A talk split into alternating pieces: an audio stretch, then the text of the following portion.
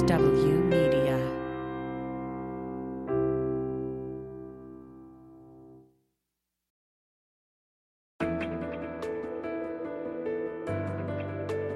Spy Talk, a podcast at the intersection of intelligence, foreign policy, national security, and military operations with Jeff Stein and Jeanne Meserve.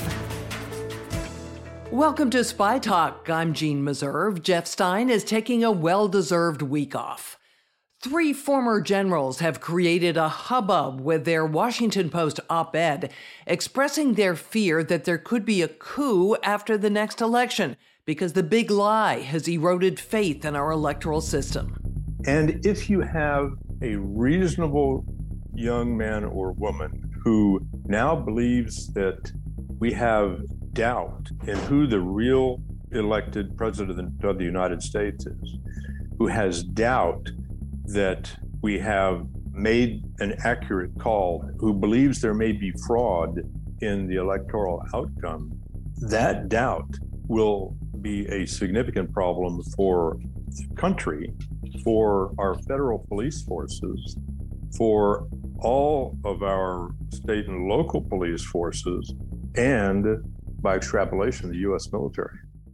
I'll be talking more with retired General Paul Eaton later in the podcast about the potential for a partisan breakdown in the U.S. military. But first, Ukraine.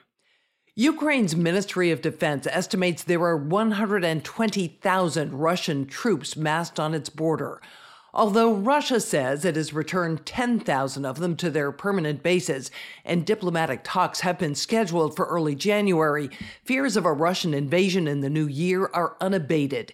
In a recent interview with CBS News, Vice President Kamala Harris said if Russian troops do enter Ukraine, there will be severe consequences. We are very clear that, uh, that Russia should not invade the sovereignty of Ukraine, that we must stand up, and we are standing up for its territorial integrity. We are working with our allies in that regard, and we've been very clear that we are prepared to issue sanctions like you've not seen before. Does that mean sanctioning Vladimir Putin directly? I am not going to talk about specific sanctions, but we are making that clear to him, and, and we are in direct conversations. Russian President Vladimir Putin denies he's planning to invade, but is insisting on a pledge from NATO that it will not expand to the east and will not allow Ukraine to join. You must give us the guarantees. It is up to you, and you must do this immediately, right now. Jonathan Broder, a Spy Talk contributing editor, has been covering wars and writing about foreign policy for four decades. In a recent Spy Talk piece, he called the Ukraine situation the most dangerous confrontation between the United States and Russia since the collapse of the Soviet Union 30 years ago. Jeff Stein caught up with Broder last week to discuss the deepening crisis. Jonathan Broder, welcome to Spy Talk. Great to have you back again. You wrote a fascinating piece for us about the uh, U.S., Ukraine, Russia situation. Let's get right to it. What does Putin want? And how is he going to get it? Putin wants um, the NATO and the United States to back off uh, in its movement of NATO to the east. Um, and what he's done is he's massed some 100,000 troops on the border of Ukraine, uh, threatening an invasion, clearly. Um, and this, I believe, is a, uh, an effort to get the United States and NATO to consider his demands. Um, and his demands are that the that NATO and uh, the United States have to uh, provide him with guarantees that Ukraine will never join uh, NATO, and that the countries that are already in NATO, that are in Eastern Europe and former Soviet republics, um, will not have missiles based on them aimed at Russia.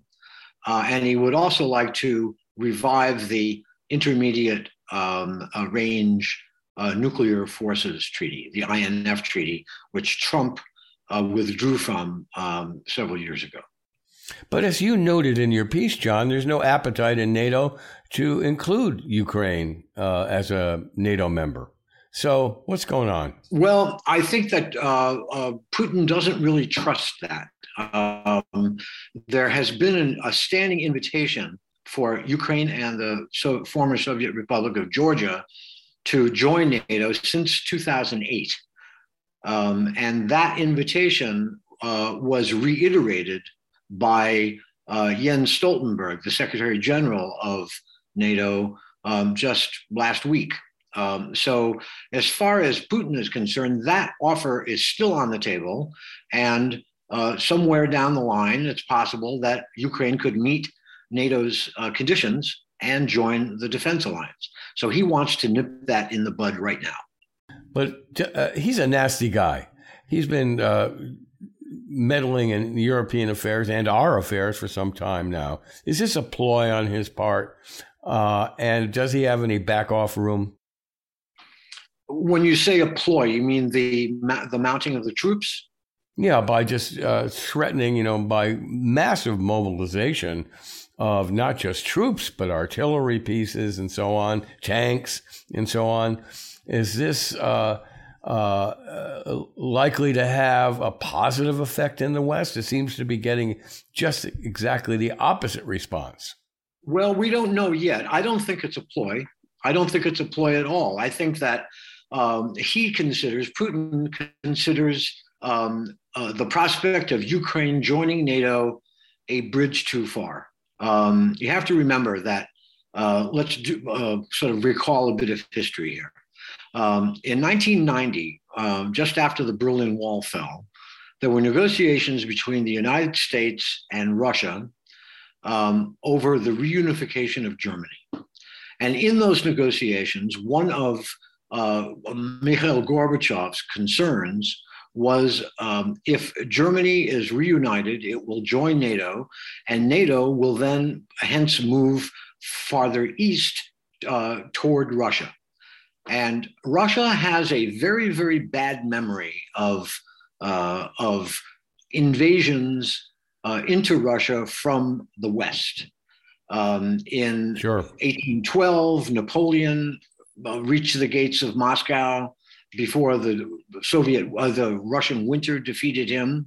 Uh, in 1854, uh, Britain, France, Sardinia, and the Ottoman Empire uh, uh, invaded Russia from the West uh, in the Crimean War, and Russia lost that war. Mm-hmm. Um, and then, of course, in 1941, Hitler's armies uh, came within 10 miles of, of uh, Moscow uh, before the winter also defeated them and a very mm-hmm. stiff Russian resistance. And in the process, in World War II, which is the most recent memory, um, 27 million Russians died, both soldiers and civilians. I want to repeat that number 27 million people died. Mm-hmm. And the Russians remembered that. They remembered that very, very, very carefully, uh, very, very closely. Um, and uh, okay, Putin is, yes, he's a dictator. But in this case, I believe that he is concerned just as many Russians before him have been concerned, both both uh, communists and czars, uh, about an invasion from the West. Now, every time a country joins NATO, we base missiles there, we base troops there. And if you look at the, uh, uh, the promises that were made in 1990, uh, James Baker, uh, not only James Baker, but the leaders of, uh, of Britain and West Germany at the time, they all promised Gorbachev in writing a lot of people say it wasn't in writing. It was in writing.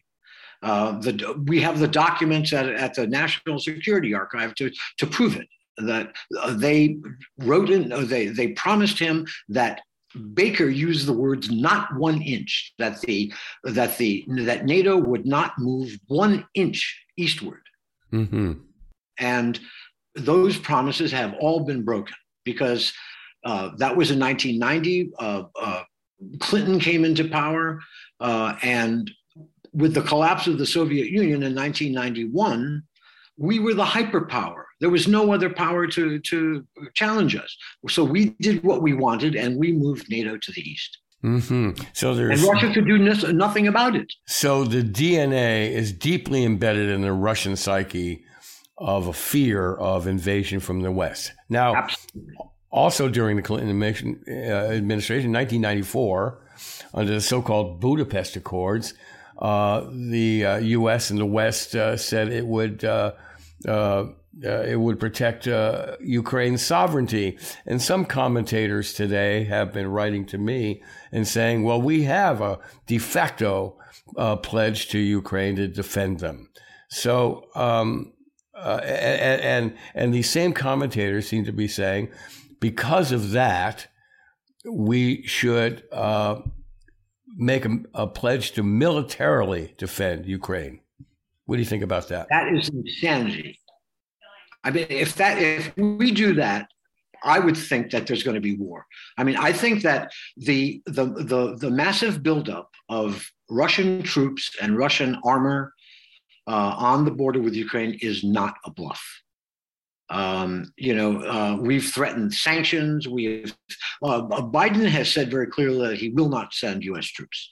So that's a signal right there.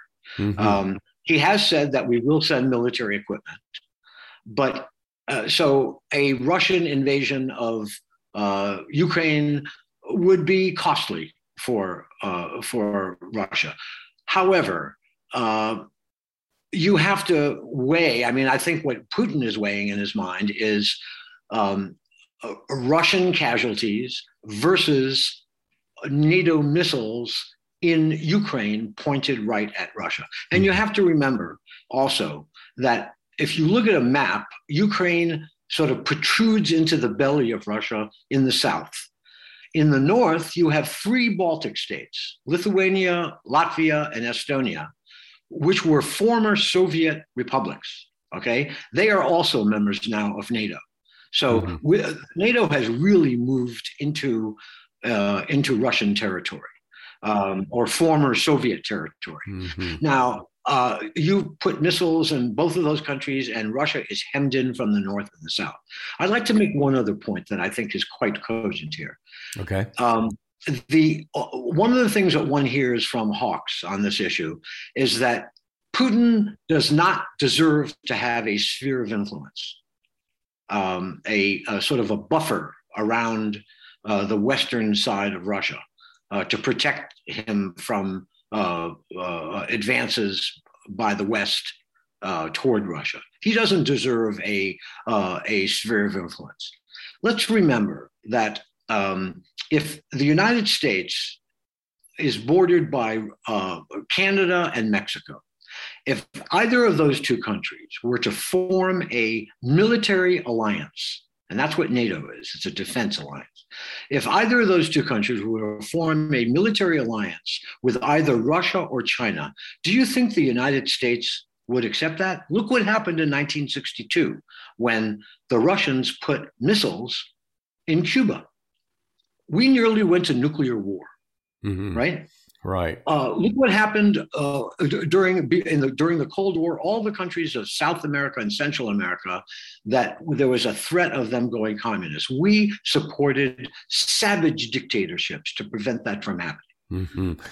But another issue, uh, another critique uh, that has been popping up online since we published your piece, is that backing off, accepting Putin's uh, uh, arguments would be like 1938 all over again with Neville Chamberlain uh, appeasing Hitler and, and backing off. What do you say to that? I don't think that uh, Vladimir Putin is Adolf Hitler. I really don't think so. I think that he wants to, you know, the, the accusation is Putin wants to reconstruct the Soviet Union. I don't think that's true. I think Putin wa- simply wants to um, uh, make sure that he has friendly governments to the west of Moscow, in between Moscow and NATO. Okay, so that doesn't seem to me such a unreasonable expectation. Now, you know, we may disagree with it, but I don't think that what he is doing is um, uh, is anything that any other Russian leader would, uh, wouldn't want to do, provided that they have the strength to do it. When we moved NATO to the east in the 90s and the uh, early 2000s, um, before Putin came into power, the president of Russia was Boris Yeltsin, and he was weak, and he uh, his economy had collapsed, and he was a drunk. He couldn't do anything about it, which is why we did it. Mm-hmm. Well, let's do something about it. Let me get to uh, get you to clarify what your position is here. Are you're not saying, are you, that Russia is justified in overrunning at least the disputed uh, territories and stealing them from Ukraine, a well, military invasion? Is that what you're saying? Uh, what I'm saying is that what he's doing is understandable. That's all. That I mean, I am surprised that people don't understand that he would react this way. Of course he would, just as we would, and as we did in 1962. And if Canada or uh, Mexico decided to form a military alliance with China or Russia, we would not tolerate that. All right. Does so that you... make us? So does that make us, you know, the equivalent of Hitler? So are we Khrushchev in this situation in 1962 that we should back off uh, Ukraine because uh, Russia is paranoid about our uh, uh or, or rightfully fearful of Western advances in Ukraine? Look, there's a there is an agreement right now, the Minsk uh, agreements one and two, and what they call for is basically splitting the baby, giving the eastern Russian-speaking areas of Ukraine um, autonomy. Now, uh, Putin has turned that down because he doesn't trust uh, the West to make the other part, the western part of uh, Ukraine, neutral. Because let's say the, the Donbass and the other two uh, southern and eastern uh, uh, uh, provinces of Ukraine become autonomous and they are pro Russian. That still leaves Western Ukraine, which still protrudes pretty far eastern into uh, the underbelly of Russia, uh, open to join NATO, and missiles could come in there too. He wants Ukraine to be neutral, all of it, east and west. Hmm. So, and that doesn't strike me as an unreasonable demand. So if he seizes the eastern half of Ukraine or eastern third of Ukraine, um, one can foresee the West and the U.S. immediately inviting the the remainder of Ukraine, Ukraine proper, into NATO. Um, but maybe not immediately. Maybe not immediately, because uh, to join NATO, you still have to jump through certain hoops, and mm-hmm corruption or lack of corruption would be one of them. And Western Ukraine, the Kiev government has a corruption problem. So they would have to resolve that 1st mm-hmm. But yes, eventually I could see Western Ukraine becoming part of NATO. Hmm. Now, we ran another piece uh, yesterday, as you know, uh, in which Dmitry Alperovitch uh, made a very strong case that, in fact, Putin will invade in late January, early February, um, uh, and that the West can do nothing about it militarily. I don't think there's any debate over that. We can make it more painful to them with uh, Stinger missiles, say, which can uh, take their uh, armed choppers out of the sky, anti-tank weapons. We can make it. We can bloody their nose, but there's there's really no question that they can overrun Ukraine maybe even the whole of Ukraine if they were to go that far without us being able to do anything about it uh, militarily. So, what do you think is the U.S. strategy now for um, responding to that kind of invasion? One word sanctions. That's our weapon of choice now. I mean, it seems that our foreign policy has devolved into uh, a binary choice between military action or sanctions. And after 20 years of war uh, in uh, Afghanistan and uh, a dozen or more years of war in Iraq, uh, the United States is war weary. Uh, the administration is war weary. We're not going to go to war again mm. But you know, I'm glad you brought up Iraq and uh, Afghanistan because Uh, you can see the U.S. is also sort of crouched in a corner right now because of the calamity in Afghanistan, in particular, and uh, the, uh, the the threat of China, which is uh, being magnified here into our domestic politics and so on. And so you can see us slipping into a very uh, a dark place where uh, where we're looking into an abyss of nuclear threats and nuclear war. Can you see that happening? Look, I can see that um, the United States, uh, in the wake of Afghanistan, its credibility has suffered. Um, and uh, not only Russia and China, but even our European allies uh, have lost a certain degree of faith in our credibility. Um, and what's happening is that they are all, both rivals and allies, are going their own way. They're going they're going to do what they're going to do to protect their own interests, hopefully with us if they're allies, but without us if they have to. And the perfect example, and this may never happen, but I've uh, and that and that's the European talk of the creation of a European army. Now, this is a old, European independent army. An army, uh, a European army that is independent of the United States. And the reason why, and the the the, the country and the person who's pushing this the hardest is uh, Emmanuel Macron, the president of France. Um, and the reason why is that he foresees situations, particularly in the Sahel uh, and in the Middle East, where um, there are big French and European interests, where the United States doesn't have interests, um, where there could be a crisis, uh, a takeover by uh, uh, Al Qaeda in the Maghreb uh, or Islamic State, essentially, you know, jihadis taking over these weak governments in the Sahel and, and West Africa, where uh, Europeans would have to be extracted, European interests would have to be protected. And the Americans are going to say, no, that's not our fight. Mm-hmm. So they need their own force to intervene if, if, if required. Mm-hmm. And but, there's uh, serious uh, talk about this. And what's very interesting is that up until now, the United States has been against this idea because they fear that it would weaken NATO. Biden is in favor of it. And that's a big change. Mm-hmm. Well, there's not going to be an independent European army to rush into Ukraine to defend it against the Russians. No, absolutely not.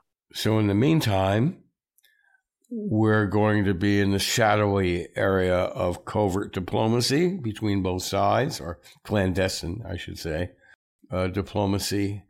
What do you think is the best outcome we can look forward to in the winter? Uh, a Russian invasion that costs Russia a lot, a lot of lives and a lot of treasure. But just remember one thing what will happen if there is an invasion is that uh, gas supplies to Europe will be cut off. Uh, the Nord Stream 2 pipeline project will stop dead in its tracks. So one would think that a huge source of income from Europe to pay for Russian gas will be gone, and Russia's economy, which is already kind of sputtering, will be hurt even further. But don't forget one thing uh, there is a huge market for Russian gas to the east, to China. And Russia and China are growing ever closer. So, what I see happening is a bigger chasm between the West and Russia, and Russia getting even closer to China. Hmm. Whichever, a lot of unknowns. One thing seems to be certain that Ukraine faces a long and lonely and cold winter. I would agree with that. Nothing to be happy about. Yeah. Jonathan Broder, always great to talk to you. You always bring an interesting viewpoint into the discussions. Uh, I want our listeners to know that they can read Jonathan Broder's work over Spy Talk on Substack. That's substack.co. Thanks, John. We'll be talking again soon. Good talking to you, John. That was Jonathan Broder, Spy Talk contributing editor and longtime foreign policy reporter. A reminder you can find Jonathan Broder's reporting on Ukraine, the Middle East, and more on Substack if you subscribe to Spy Talk. And of course, we'd love to have you subscribe to the Spy Talk podcast as well. And a quick ask on our show page, you'll find a Podtrac survey. If you could complete that, it would be great. It's a way for us to learn more about who is listening. In just a minute, could partisanship in the military lead to chaos and even a coup?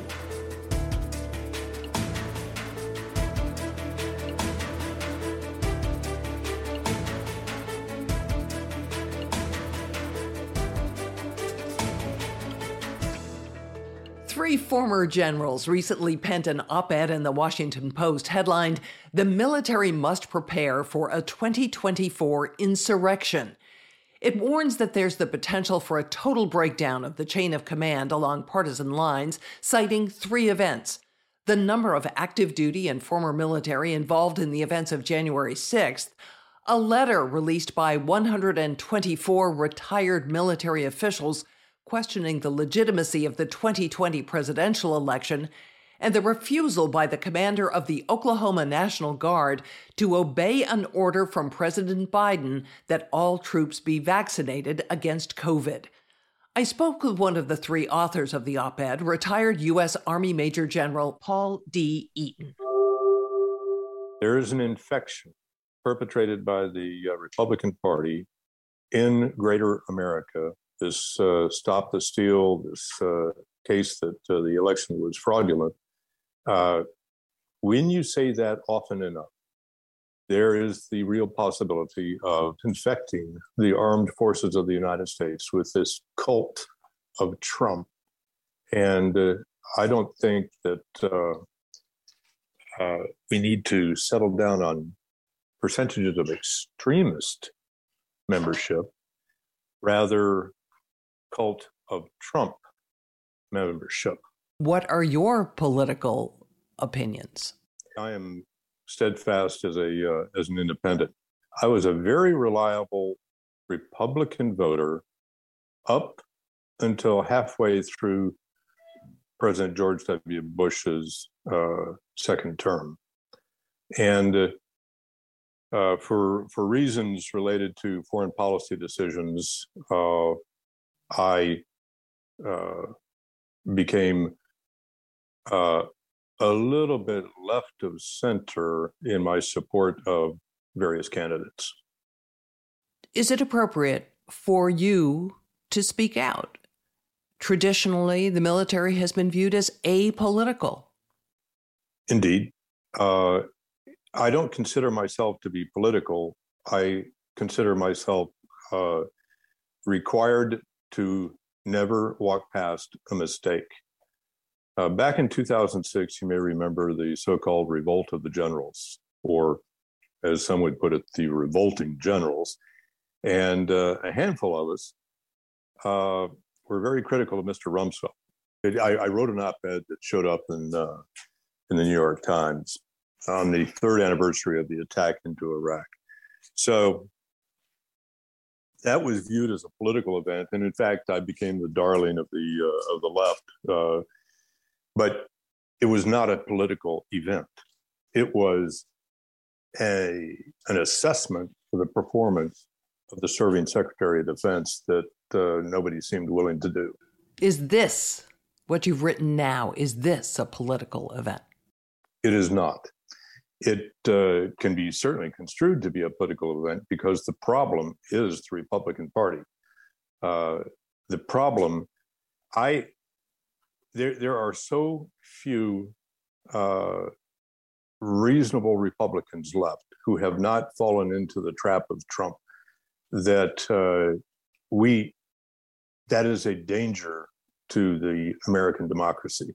But do you think that this um, kind of political statement, um, not just from yourself, but also from those others who signed a, a, letter in, in support of the big lie, do you think that contributes to the recent survey results from the Reagan Institute, which showed that in the last three years, trust in the military has dropped from 70% to 45%?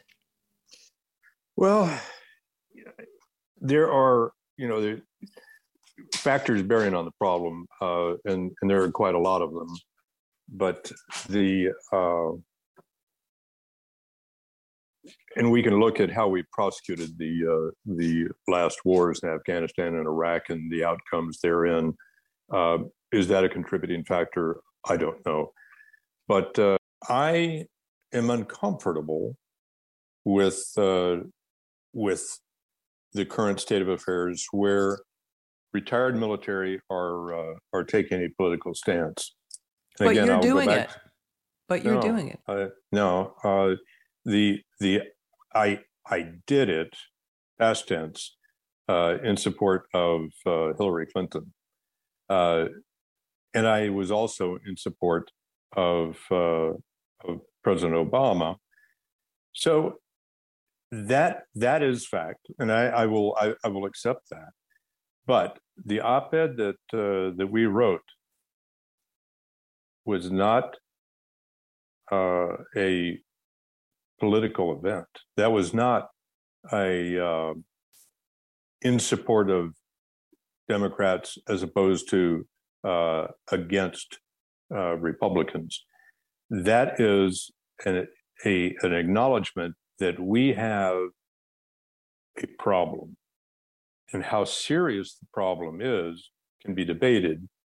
But again, I go back to it is not unreasonable to uh, to consider the possibility that a substantial number of active duty military may be confused by the stop the steal movement and uh, question who uh, is the actual president of the United States.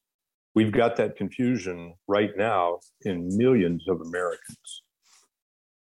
The fact so in, that, that in 2024, that, if there is a Trumpian candidate or Trump himself runs again, how are you afraid that things could unfold?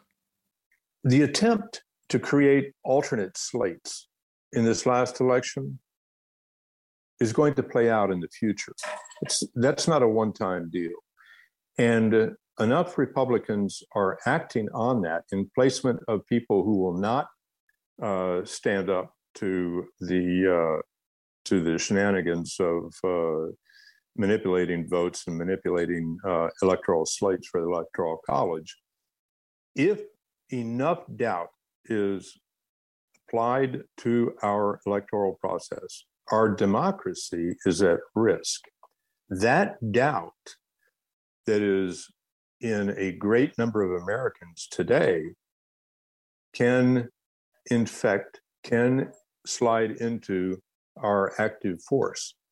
And if you have a reasonable young man or woman who now believes that we have doubt in who the real elected president of the United States is, who has doubt that we have made an accurate call, who believes there may be fraud in the electoral outcome, that doubt will be a significant problem for the country, for our federal police forces, for all of our state and local police forces, and by extrapolation, the U.S. military.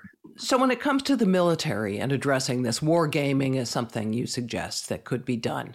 What else should be done to try and cope with this problem now, before the next election?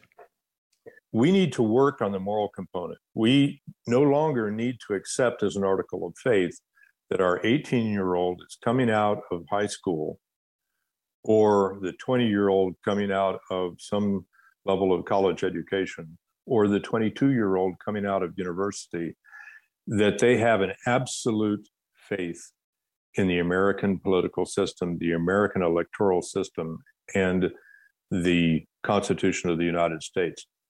That has been challenged by the likes of Fox News, by the likes of other uh, right wing uh, conservative uh, news outlets and by the Republican Party and their leaders in the House and to a degree their leaders in the Senate. So, how who, do you address it? that's the that's the challenge. Uh, we're going to have to uh, work very hard on making sure that each and every one of our young men and women uh, have a uh, a civics foundation, and where we expected our election, our uh, education system to provide that, uh, I no longer believe that that's true. But I if you provide we, it to them when they enlist at 18, 20, 22, is it too late? Have their political views already been shaped? That is uh, a great question. And I don't believe that an 18 year old, 20 year old, or 22 year old is intellectually set for life. I am an excellent example. My my me personally, uh, I was extremely conservative uh, when I came into our armed forces at the age of 22. I have evolved. Took a while, but I have evolved to uh, to be uh, pretty much uh, centrist, and I expect that an 18 year old is still. Uh, we have an opportunity to help shape his uh, or her outlook. So you also mentioned in your op-ed uh, that the military should be um, utilizing its intelligence capabilities to figure out what's happening within the force. That sounds like a potentially slippery slope. It is. When you sign your name and uh, take the oath uh, to uh, come into the military, you do give up certain rights. Uh, I was at a venue on a federal installation where uh, somebody was flying a uh, a flag, "Let's go, Brandon." That's a violation of the Hatch Act. But the defense of the person was freedom of speech. Well, you don't have freedom of speech in the US military. And that's just uh, part of a 1939 law called the Hatch Act. The Department of Defense has now come up with some suggestions on how it may address extremism in the military, and social media is part of that. Um, and they say they're going to look more carefully at recruits as they come in. Do you think they can ever get the visibility they need to figure out um, whether somebody is an extremist or not, given how many layers there are to the internet? Somebody might not put something on their Facebook page, but they could be participating in some subterranean chat room. Yes. Again, we're always behind technology in the application of our laws and the development of our laws. And uh, what, what you bring up is very complex we're at the beginning of trying to understand the nature of, uh, of the problem. Here's another question for you. At that point, somebody has not signed on the dotted line. They have not enlisted. They are being looked at as a potential recruit. They still have free speech rights at that point, don't they?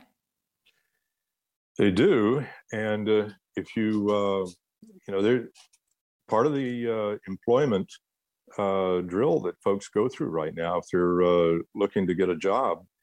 Uh, you put down what you are doing on what outlet. So if you're on Twitter or if you're on Facebook, uh, your prospective employer has a right to go in there and find out if you're the kind of guy he wants. Even if the prospective employer is the US government, are there restrictions on what the military can do in terms of looking at someone's social media profiles? I don't know. They're trying to figure that out. And and good men and women are going to uh, to to sort all this out because they have to. Overall, what did you think of the Pentagon's proposals on this? It's a start. But only a it's start? A, it's a start. And, uh, you know, are you allowed to be on the rolls of the Proud Boys, yet you are not authorized to participate in their activities? Question mark. Can you contribute to the Proud Boys if you are an active duty uh, soldier? Uh, all, all these are questions that that they are uh, working. You know, again, good people are trying to figure out what the answers to those questions are, because you do not wish to insert doubt into the loyalty to what entity for any soldier. This whole business of loyalty to the chain of command can be uh, placed in doubt, and it's not something that uh, that we ever want to see. Talking for a bit more about the the speech aspect of this, my presumption is what you're really concerned about isn't the speech; it's the action and what people might do. In the case of Nidal Hasan, this was someone who said things that were of concern. He was raising red flags. But nobody expected he was going to pull out a gun at Fort Hood and kill 13 people. How do you ever know where the line is where someone's going to cross over from just expressing support for certain ideas and acting on them? Hasan is a uh, example of a failure on the part of the chain of command. Every staff sergeant, squad leader of an infantry nine man squad is intimately aware of his men. He knows them very well. And uh, if they have problems or if they have a failure to understand, the squad leader will know. Uh, this major had a a very vivid trail that uh, should have caused his chain of command to say, "We have a problem here," and uh, that was. To me, my understanding, it's uh, that was a breakdown of the chain of command. So it failed there, but it could fail in the case of somebody who held extremist views as well, couldn't it?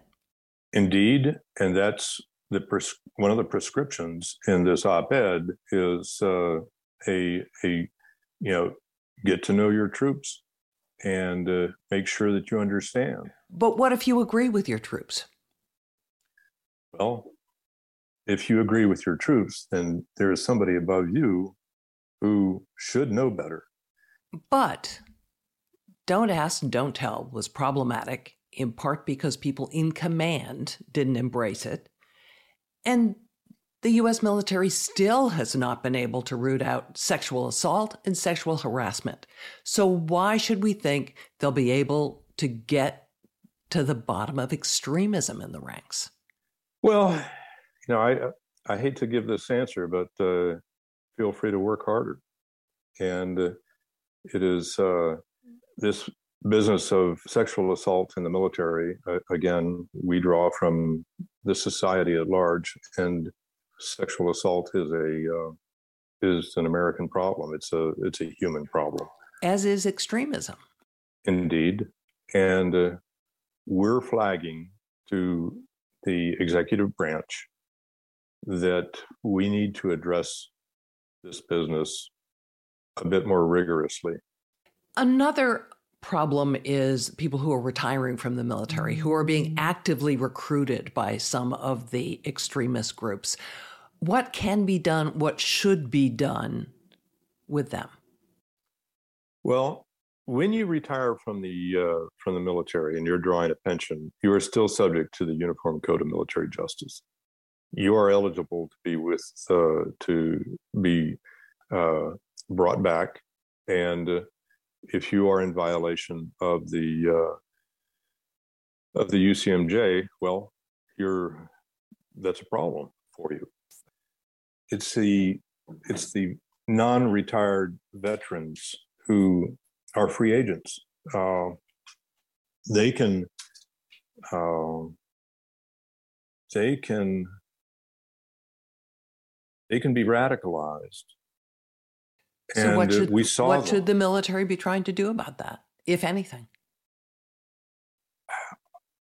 I am having right now a failure of imagination on how to answer your question. It's uh, it's a very hard question to uh, to answer. Uh, what can Americans do to modify behaviors of veterans of the armed forces who have a lot of skills that we saw deployed at the uh, 6th January insurrection? So it, it is a dilemma. And uh, I, I don't have a good answer for that.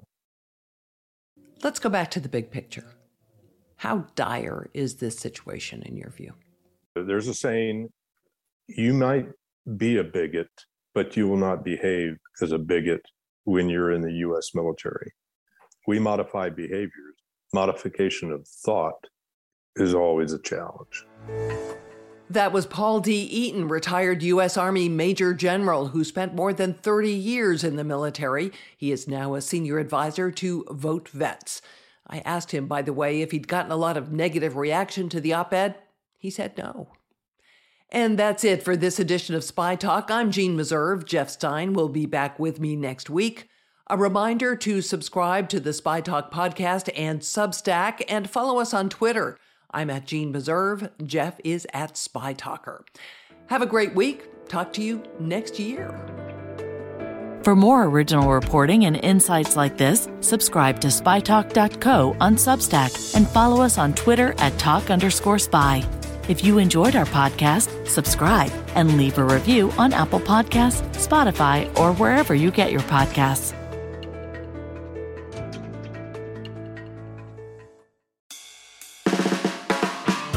No surprise that newsmakers try to manipulate the audience.